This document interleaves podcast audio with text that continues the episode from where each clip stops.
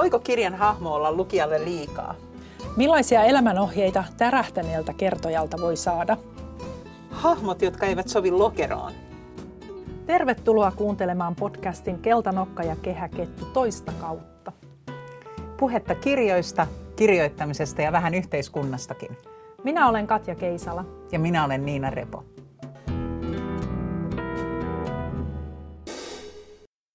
Mitä Katja, me ollaan annettu tämän jaksomme nimeksi liikaa. Miksi? Mik, mitä, mitä? Voiko olla liikaa?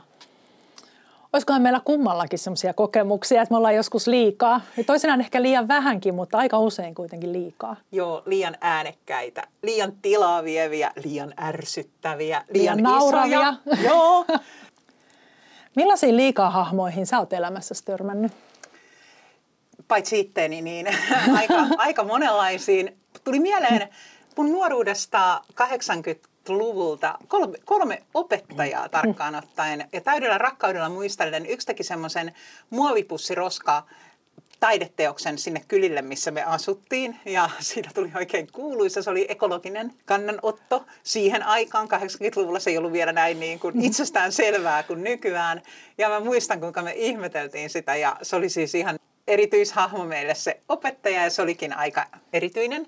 Sitten toinen oli, meillä oli semmoinen uskonnonopettaja, joka kerran oli semmoisessa, löytyi sitten vähän ennen kuin se poistukin meidän koulustamme niin erään pensaan alta kaupungista ja siellä se sitten huuteli, huuteli meidän koulun opiskelijoille. Mä muistan myös sen hahmona. Se oli hyvä ristiriita, se oli hyvin isällinen ja varmaan kun se oli uskonnonopettaja, niin siinä oli tällaistakin auktoriteettia, mutta aika vaudikas loppu. Mä olin vielä samaan aikaan rekrytoidut opettajat. Ja sitten oli semmoinen, mitä mä muistan, että me ihailtiin kaikki, kun mä, mä olin vielä paljon pienempi. Varmaan ykkösluokalla sinne tuli semmoinen sijainen, jolla oli valtavat irtoripset. Ne oli varmaan ehkä puoli metriä tai jotain. Ja se oli meistä kaikista niin kaunis, niin mä muistan vaan, että se oli tämmöinen erityishahmo myös ihanalla tavalla. Ja ne oli kaikki vähän liikaa. Ja kaikista on jäänyt semmoinen kupliva mielikuva. Mä en tiedä, mitä kenellekään heistä kuuluu nykyään. Toivottavasti hyvää. Opettajissa tosiaan taitaa olla persoonallisuuksia. Vai onko, onko se niin, että me joudutaan olemaan tilanteissa, joissa me joudutaan observoimaan opettajia niin kauan? Yhtäkkiä kun rupe, rupesi miettimään tätä, niin pulppua päähän. Vanha naapuri oli, oli hyvin erityinen hahmo. Hän oli töissä tuolla Norjan kalatehtailla ja sitten hän aina toi meille kauheasti säilykkeitä, mutta hän oli sillä tavalla vähän surullinen, että hän myös menehtyi tällaiseen päihdeongelmaan, että hän oli vähän ristiriitainen, mutta mä muistan aina hänet tuomassa siis kalasäilykkeitä. Liikaa olevia hahmoja on paitsi tässä maailmassa, niin ainakin niitä on kyllä kirjoissa. Vinksahtanut vähän vino, vähän hassu, vähän outo, vähän, vähän sellainen epäsopiva tai erikoinen, joka yllättää lukijan, niin onhan se nyt ihan hirveän hauskaa. Ja onneksi meitä hemmotellaan tällaisilla kirjoilla. Tuleeko sulle mieleen? No mulle tulee mieleen toi Elina Viinamäen esikoiskirja, novellikokoelma, vaimoni ja muita henkilökohtaisia asioita. Siellä oli jokaisen novellin päähenkilö jollain tavalla erikoinen. Ei sillä tavalla erikoinen, että heti laittaisi merkille, että tämä on tosi erikoinen hahmo, vaan jotenkin tutulla tavalla erikoinen. Että koko ajan kun sitä luki, tuli, tuli, tuli niin semmoinen tunnelma, niin kuin olisi kävellyt kaupungilla jonkun heijastavan lasin lasin vieressä ja sitten yhtäkkiä huomannut, että se, se oma kuva onkin siellä jonkinlainen hirviö. Oo, pelottavaa. Oliko ne sellaisia, että kun niistä tunnisti ehkä itsensä, niin voisiko niistä oppia jotain? No ne oli ehkä semmoisia, että ne jotenkin monimutkaisen päättelyn kautta päätty käyttäytymään jotenkin, jotenkin omituisella tavalla. Ja senkin takia niistä tunnisti itsensä, koska voisi hyvinkin ymmärtää, että itsekin – päättelisi samalla tavalla, mutta on onneksi riittävän tervejärkinen laittaakseen pisteen johonkin, ettei, ettei vie sitä loppuun asti. Mutta kyllä siellä käytettiin hyväksi semmoisia ihan tuttuja ja, ja meille kaikille, kaikkien elämässä vaikuttavia ajatuksia. Esimerkiksi oli semmoinen kauppias, joka alkoi moralisoida tämän päähenkilön ostoksia. Ihan niin kuin alkoholia ja tupakkia tietenkään saa, mutta sitten oli liikaa hiilihydraatteja ja eineksiä ja sitten ei saanut olla sokerisia herkkujakaan. Ja, ja, ja sitten kävi ilmi, että, että kauppiailla on semmoinen valvontalista, missä, missä he ikään kuin sitten vaihtaa tietoja, että ketkä kansalaiset ostaa mitäkin. Ja tästä tuli semmoinen lahko, tämmöinen niin kuin ravintoon liittyvä lahko. Ja, ja sitten semmoisessa novellissa, kun päätös oli, se oli hyvin mielenkiintoinen, kun siinä nainen sairastui, se alkoi siitä ja sitten hänellä oli mies, joka alkoi pikkuhiljaa tai oikeastaan aika nopeastikin sen jälkeen, kun nainen sairastui manipuloimaan tätä naista niin, että hän saisi ajatuksen eutanasiaan, että hän hyväksyisi sen, että hänen on siis tehtävä eutanasia. Ja nämä oli tämmöisiä kuitenkin aika, aika läpinäkyviä manipulaatioita, että jos olisin itse sairas, en haluaisi jäädä kenenkään armoille tai hoidettavaksi. Loppujen lopuksi Rainen sitten lähti tämän miehen kanssa Sveitsiin, missä voidaan tehdä eutanasia laillisesti. Ja tässä, tässä oli todella absurdeja keskusteluja. Ja, ja mä itse asiassa mun tuli tästä mieleen, mä naureskelin aika paljon, kun mä luin tätä novellia, koska monet ihmiset on sanonut mulle, kun mä elän yksinäisenä naisena tai lasten kanssa, että sitten kun vanhenee ja minäkin vanhenen, niin, niin on helpompi, jos olisi se toinen mies siinä, koska kun aletaan sairastella, niin, niin sitten on aina joku toinen, joka pitää huolta, kun on itse sairas. Ja, ja mä vaan naureskelin, että mun onnellani mun onnellani ei todellakaan kannata, kannata hankkia ketään se var, siltä varalta, että sairastelee, koska näinhän siinä heti kävisi. Kyllä pääsis, päätyi eutanasiaan. Eutanasia matkalle. Vihdoin me teimme sen yhteisen matkan. Ah, ihanaa, eutanasia. Ilmeisesti sulla oli mullekin joku vinkki. Joo, mä ajattelin sua, kun mä luin semmoista novellia kuin Mieheni, koska siinä oli nainen jo päähenkilönä, jolla oli bakteerikammonen mies. Joo. Ja sun mm. mieshän ei ole bakteerikammonen, mutta teillä on käsittääkseni tämmöinen ero siisteys kyllä, asteissa. Kyllä. Niin Minä siis sotkun ja hän siisti, kyllä. Niin, niin, ja tässä tätä päähenkilö alkaa hirveästi ärsyttää se bakteerikammonen mies. Ja hän luetteleekin monia tapoja, joilla hän kiusaa sitä miestä. Ihan siis tämmöisiä arkipäivän tapoja. siis. Joo, siis äh, kärpäsiä voi pyydystää limonadin ja fairin yhdistelmällä ja sitten antaa niiden raatojen maata liuoksessaan viikkokausia. En tiedä, oletko koittanut. Äh, voi pudottaa tahmaisen nenäliinan roskakorin ohi, hangata likaisia hampaita paidan hihalla, antaa kaatuneen maidon jähmettyä puisen keittiönpöydän pintaan. Ja, ja siis tämmöisiä ihan tavallisia, levittää ihan hilloa. helppoja, niin, joo, niin. hyvä. Joo. Niin. Tässä on pitkä lista, sun kannattaa käydä tämä läpi ja katsoa, että millaisen hulluuden valtaan sä saat sun miehen. Kyllä, mutta siis sinänsä toi monimutkainen toi, että joutuisi pukuttaa ne kärpäset liuokseen, kun se on ihan yhtä tehokas tapa, että tappaa vaan niitä siihen ikkunalasiin ja siinä. Ai sä teet sellaista? kyllä, kyllä. Tämä on tehty monena, monena vuonna. Okei, no ehkä nämä onkin sulle sitä tuttuja. Mulle nämä oli yllättäviä. Leikkelen varpaankynsiä le- keittiösaksilla, niin mä en ikinä tekisi sitä, mutta eikö sä? Eikä meillä ole keittiösakset. Jollain jotkut hienot varpaankynsisakset? juu, juu, teen, teen. Ai että, olipa, olipas iloista. Mun täytyy sanoa nyt joukko kirjoja, jotka on mietittänyt mua tässä erikois, ihanassa erikoisjaksossamme. Eli onko huomannut, että kirjoihin on tullut tosi paljon sellaisia hahmoja, jotka muistuttaa vähän sitä Silta-sarjan kuuluisaa Saga Nureenia, jossa oli siis tällainen etsivä nainen, jolla, jolla oli hyvin sellaisia persoonallisia tapoja toimia tai joka oli siis sosiaalisesti aika haastava. Mä itse asiassa luulen lukeneeni, mä en ole katsonut tätä sarjaa, mutta mä luulen lukeneeni, että hän, tämä päähenkilö oli autismin kirjolla. Mä en, mä en ole ihan varma, mutta tietysti Eleanora tulee mieleen. Kyllä, eli Gail Honeymanin oikein suosittu ja pidetty kirja Eleonoralla on kaikki hyvin. Niin ihan sama tuli mieleen mulle. Ja tämä oli ensimmäinen semmoinen kirja joita vuosia sitten, kun toi tämmöisen päähenkilö, jolla oli samantyyppisiä haasteita, joita voisi mm. ehkä kuvitella, että siellä autismin kirjolla olevalla oli. Eleonora oli oikein ihana, ihana tyyppi, mutta se käyttäytyi vähän eri tavalla kuin mitä ehkä ihan keskiverto kirjan henkilö. teki erikoisia johtopäätöksiä ja toimi sitten niiden mukaan. Kyllä ja aika sillä tavalla, aika ponnekkaasti. Eli mun mielestä Eleonora oli hahmo, että kun se, hän esimerkiksi ihastui johonkin miehen, hän teki kaikkensa, että saa siihen Niin, kontaktin. hän oli päämäärätietoinen hahmo. Oli todella, niin. eikä siis ensimmäisessä tuulenpuuskassa luopunut näistä tavoitteistaan. Mutta Eleonora ei jäänyt siis lainkaan ainoaksi tällaiseksi tällä tavalla kirjoitetuksi kirjan hahmoksi, vaan sitten seuraavaksi, en muista missä järjestyksessä nämä tuli vastaan, mm. mutta tuli muun muassa Anni Saastamoisen Sirkka, Sirkkahahmo, oli sellainen, joka heti kirjan alussa jossain teatteritilassa tai museotilassa ja järjestelemään muiden takit. Ja se oli hänen, hänen, hänen aivan pakko tehdä näin. Ja myös Sirkalla oli sitten hyvin Eleonora-maisia mun mielestä tapoja toimia. Sitten on huonesiivooja ja tällainen kuin lähikaupan nainen. Toisen on kirjoittanut Niitä Prose, toisen Tauaka Murata. Ympäri maailman on alkanut putkahtaa tämän tyyppisiä hahmoja. Antti Tuomainen kirjoittanut Suomessa sekä jäniskertoimen että hirvikaavan päähenkilö on hyvin samanlainen, mutta mies. Näissä esimerkkikirjoissa muissa päähenkilö on nainen. En osaa sanoa, mitä ajattelisin. Sekä tykkään että nautin. Ne päähenkilöt on ihanalla tavalla erilaisia. Ne sekä riemastuttaa, mutta sitten niissä on ehkä alkanut tulla, kun mä jo luettelin nyt, montako mä tässä luettelin, kuusi.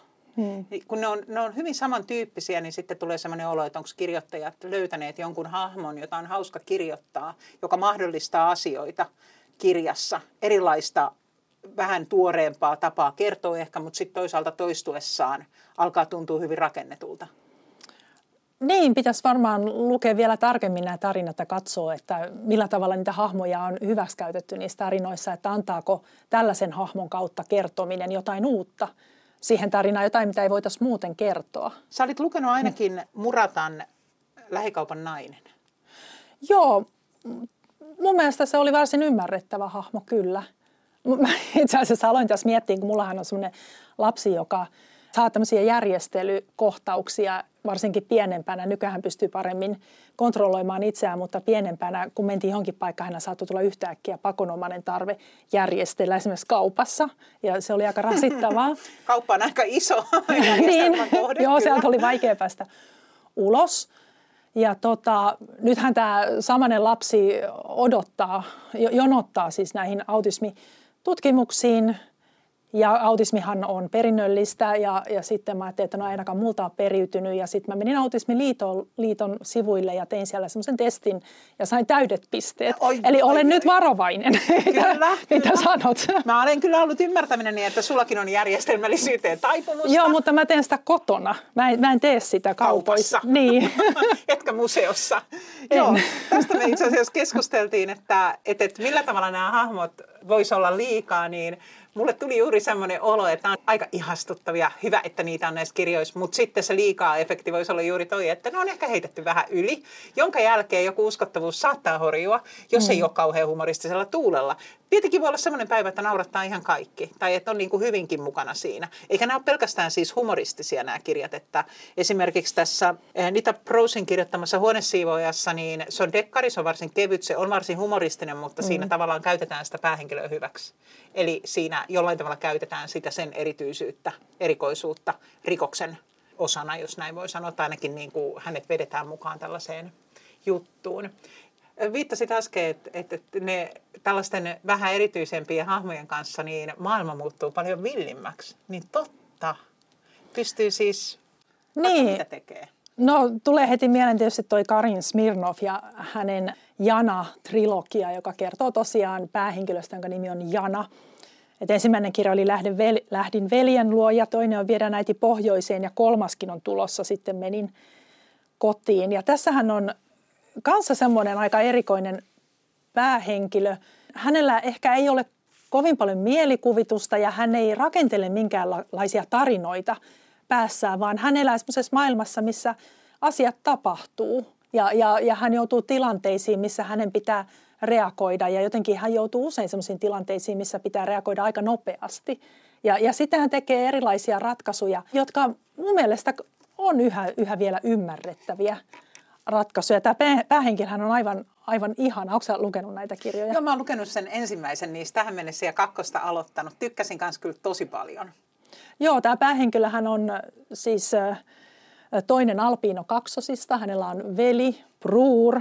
Ja, ja tässä, näistä kirjoista paljastuu hänen ulkonäöstään jotain. Hän on lyhyt, välillä häntä sanotaan kääpiöksi.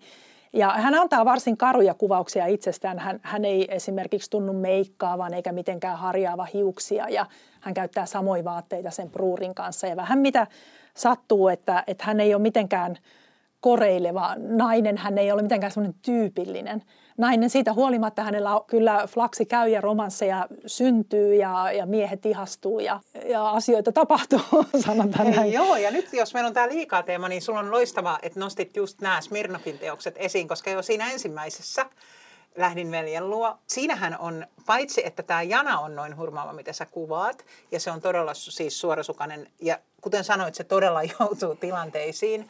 Myös ne kirjan ainekset on järeitä.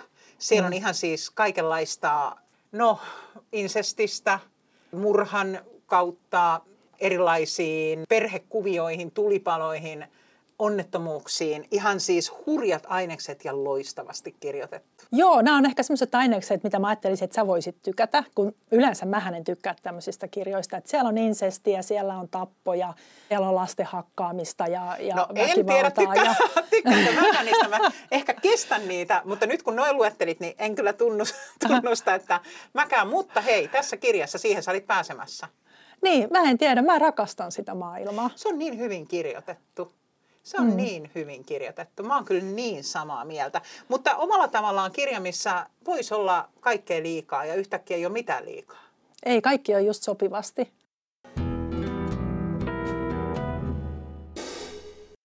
Onko sulla Katja joku semmoinen ajatus, että, että jos sä kirjailijana tartut johonkin, mikä on liikaa, niin mitä se voisi olla? Mun on vaikea keksiä, mikä olisi liikaa. Koska mä pidän niistä hahmoista, jotka jotka ei sovi lokeroon, niin ne pystyy kertoa elämästä jotain semmoista, mitä, mitä on vaikea ehkä nähdä. Siis mun mielestä ne liikahahmot on ihan niin kuin ne rentouttaa lukijansa. Siis joku semmoinen jana nimenomaan pitenee ja joku horisontti menee kauemmas ja tuntuu, elämä ei ole enää niin vakavaa ja virheet ei tunnu niin fataaleilta, kun itsehän sitä välillä elää niin sellaisessa pikkusessa sosiaalisesti suotavassa kuplassa ja sitten yhtäkkiä pääsee jonkun kirjan äärelle, missä tapahtuu kaikkea ja hirveitä mokia ja ne päähenkilöt on jollain tavalla niin kuin, paitsi ajatuksissaan törkeitä, niin välillä teoissaankin. Enkä tarkoita törkeillä niin, että ne loukkaisi välttämättä tahallaan ainakaan toisiaan, mutta niille tapahtuu kaikenlaista. Sehän on rentouttavaa.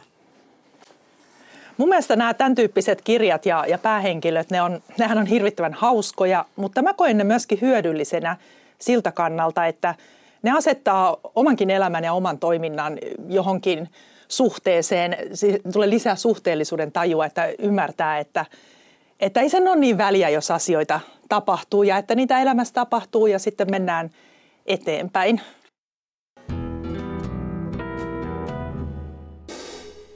Sitten semmoinen tuli mieleen noista liiottelevista hahmoista, että hahmohan voi olla siis sellainen, mistä me ollaan nyt puhuttu erityisistä hahmoista, mutta monet kirjat on hyvin runsaita sellaisella tavalla, että, että se tietty semmoinen vyöryvä aines on siellä itse kirjassa, kirjan sivuilla ja kerronnassa. Ja tässä edessäni on tällainen ihan kiitetty romaani tältä keväältä kuin Kaikki päivän tunnit, Marjo-Katriina Saarinen, missä kertoja ottaa valtavasti tilaa. Se vyöryy kertomansa tarinan päälle tavallaan ja kirja on täynnä alaviitteitä, joissa se kertoja kertoo tarkemmin ja tarkemmin asioita. Ja tätä voisi sanoa, että tämä voi olla monelle liikaa, mutta myös moni nauttii, joka sitten pääsee sinne runsauden maailmaan. Onko ne nerokkaita alaviitteitä? Joo, varmaan ovat. Joo, mä aloitin itse asiassa tuota kirjaa ja, ja sitten mä, mulle tuli sellainen tunne, että voi ei, mikä kielen ja ajatusten leikki. Ja, ja se oli vähän, vähän semmoinen periksi antava voi ei tällä kertaa, koska mä olin nyt semmoisessa tilanteessa, että mulla ei ole hirveän paljon jaksamista. Mutta mä ajattelin työntää tuon loma-aikaan, jolloin mulla on aikaa ottaa se kaikki aika, mitä tuo kirja vaatii, koska musta tuntuu, että se vaatii tosi paljon aikaa ja se vaatii sitä, että pystyy rauhassa lukemaan. Mutta mä uskon, että mä nautin siitä tosi paljon, koska mä toisaalta pidän sellaisista kertoista, jotka tekee rohkeasti ratkaisuja. Ja, ja välillä ehkä menee, menee paikkoihin, mihin mä en odottanut, että he menis. Mä muistaakseni viime kaudella jonkin verran Saramakoa hehkutin, joten mä en lähde sille tielle, mutta, mutta mä osaan kyllä nauttia näistä ratkaisuista. Joo, kyllä mulla on sama tunne. Ja mä nautin sellaisesta tietystä vapaudenotosta ja semmoisen jonkun reaalisuotavuuden rikkovuudesta. Se on musta mm. ihan mahtavaa, kun joku kirjailija on vaan kirjoittanut sellaisen hahmon tai kirjan, joka rikkoo rajoja tavalla tai toisella. Ja mulla on se mielikuva, että tämän hetken hyvinkin suosittu kirjailija Miki Liukkonen on yksi heistä. Ja varsinkin tämä hänen ehkä mahdollisesti tällä hetkellä vielä kiitetyin teoksensa O, joka on valtava tiiliskivi, niin on, on tämmöinen runsauden sarvi, jossa myös on sekä kielellistä runsautta että tarinallista runsautta ja joku voisi sanoa jopa liikaa, mutta monelle on sitten moni on saanut sen her- herkuttelun tunteen sen kirjan äärellä. Onko sä itse koskaan kirjoittanut tämän tyyppistä kertojaa? Ihana kysymys. Mä haluaisin kirjoittaa. Mä en ole varmaan kirjoittanut ihan niin, ainakaan niin kuin runsasta kertojaa, mutta kyllä mä omituisia, erityisiä kertojia on paljonkin kirjoittanut ja niitä on kieltämättä kiva kirjoittaa, koska nehän pystyy tekemään kaikki ne asiat, mitä ei ihmisenä pysty tekemään. Eikö ihana puhaltaa tähän olkinukkeen henki ja sitten se olkinukki rupeaa, riehumaan maailmassa? Joo, siis tavallaan vastaukseni oli ei ja kyllä. Ootko sä? No itse asiassa mun esikoisteoksen kertoja on tosi paljon vaihdellut, että mulla on ollut monia versioita siitä ja on ollut semmoinenkin semmoinenkin kertoja, joka jollain tavalla vielä enemmän kuin nyt on niissä oman mielensä syövereissä ja koko ajan kommentoi kaikkea. Mutta mä koin, että se oli aika masentavaa ja monotonista. Että musta tuommoisen ratkaisun tekeminen, niin se on tosi rohkeeta, mutta se vaatii, vaatii todella paljon taitoa. Se, että tämmöisen vahvan ja kaikkeen kantaa ottavan ja rynsyilevän kertojasta kiinnostuminen, niin se vaatisi just sitä, että kiinnostuu enemmän sitä kertojasta kuin tarinasta. Ja mun mielestä nykyään kun tuntuu, että pitäisi mahdollisimman nopeasti tehdä kaikki ja elämän rytmi on kiihtynyt, niin musta tuntuu, että mustakin on tullut vähän semmoinen lukija, että mun pitäisi saada kiinni siitä tarinasta heti. Että et se, että, että on kiinnostunut sitä kertojasta, niin se vaatii aika paljon, paljon kirjoittamisen taitoa, että pystyy kirjo- kirjoittamaan semmoisen kertojan, että mä lukijana kiinnostun nimenomaan siitä kertojasta, että mä jaksan kuunnella, mitä sillä kertojalla on sanottavaa. Niin, varsinkin jos se jaarittelee paljon. Olet niin, ihan oikeassa. Niin. Ja kyllähän tuo tarinavetoisuus korostuu koko meidän kirjallisessa ja myös muussa tarinakulttuurissa tällä hetkellä valtavasti, koska me seurataan tarkkaan ottaen tarinoita televisiosta, jos me mm. katsotaan siis elokuvia – sitten äänikirjat korostaa tarinaa, ne suorastaan vieroksuu sellaista hortoilevaa kertojaa, koska sitten ihmiset usein putoo siitä koko kelkasta. Ei ne ikään kuin mm. muista, miksi tämä hortoilee täällä tämä kertoja ja horisee. Mä sitten toisaalta olen kirjoittajana huomannut, mä oon viime aikoina miettinyt, että mikä saa mut tällä hetkellä kirjoittaa, jos ei ole sitä pakottavaa tarvetta, joka yleensä sitten olisi se, joka saisi kirjoittaa. Niin nimenomaan ihana kertoja. Joku semmoinen, jota mä haluan kirjoittaa, joka haluaa kertoa. Joo, ja sitten se olisi tosi hieno ratkaisu, jos se, se kertoja on ikään kuin se, se luonne ja temperamentti ja, ja se tapa rönsyllä jollain tavalla liittyisikin siihen tarinaan sitten. Että se jollain lailla ehkä myöhemmin paljastuisi ja, ja paljastaisi, että se liittyisi jollain lailla olennaisella tavalla, että se vaan ei olisi rönsyilevä kertoja, vaan sillä olisi joku merkitys sen tarinan kannalta. Tuo on ihan totta. Kaikki ne havainnot, mitä se kertoja tekee, että ne liittyisikin sitten lopulta siihen tarinaan, jota kerrotaan. Ja sitten olihan näissä meidän tämän jakson kirjaesimerkeissä ne kertojien tietyn tyyppiset rajoitteet, jotka saattoi ilmetä eri kirjassa, kirjasta toiseen vähän eri tavoin, ne kuitenkin liittyi niihin tarinoihin aika voimakkaastikin. Et kun kertoja ei pystynyt havaitsemaan jotain tai kertojalla oli joku pakko toiminto, niin ne saattoi liittyä tosiaan hyvinkin orgaanisesti tarinaan. Eli juuri, juuri sillä tavalla ne oli sitten tehty, mitä me tässä toivotaan. Joo, ja kyllä mä mietin tuossa Karin Smirnofinkin kirjoissa viedään äiti pohjoiseen näissä aikaisemmasta lähdin veljen luo, kun mä ihastuin niin siihen maailmaan, missä ei merkinnyt mitään se, että kuka ihminen oli tai mikä oli hänen statuksensa tai asemansa. Ja siellä ei ollut mitään juonia eikä manipulaatioita eikä, eikä mitään tämän tyyppistä. Ihmiselle kuitenkin aika tyypillistä toimintaa.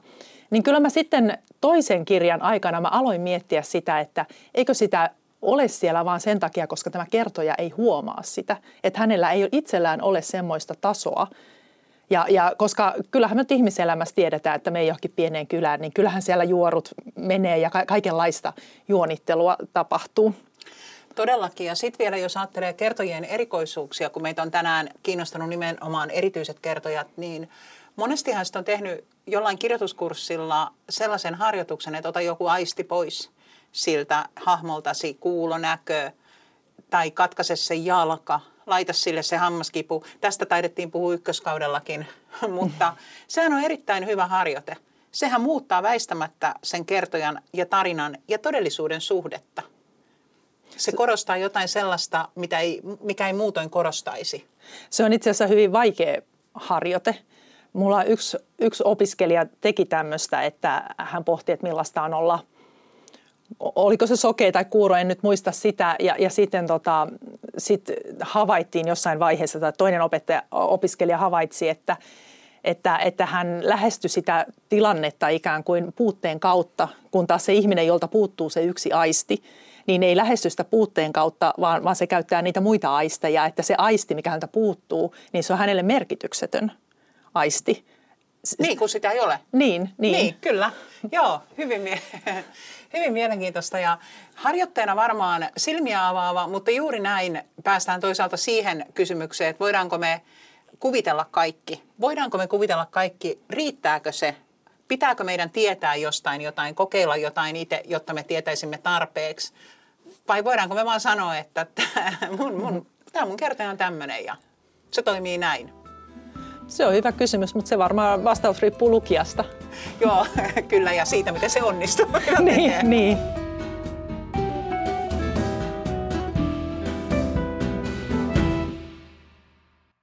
Tämä on TS-kirjan tuotantoa.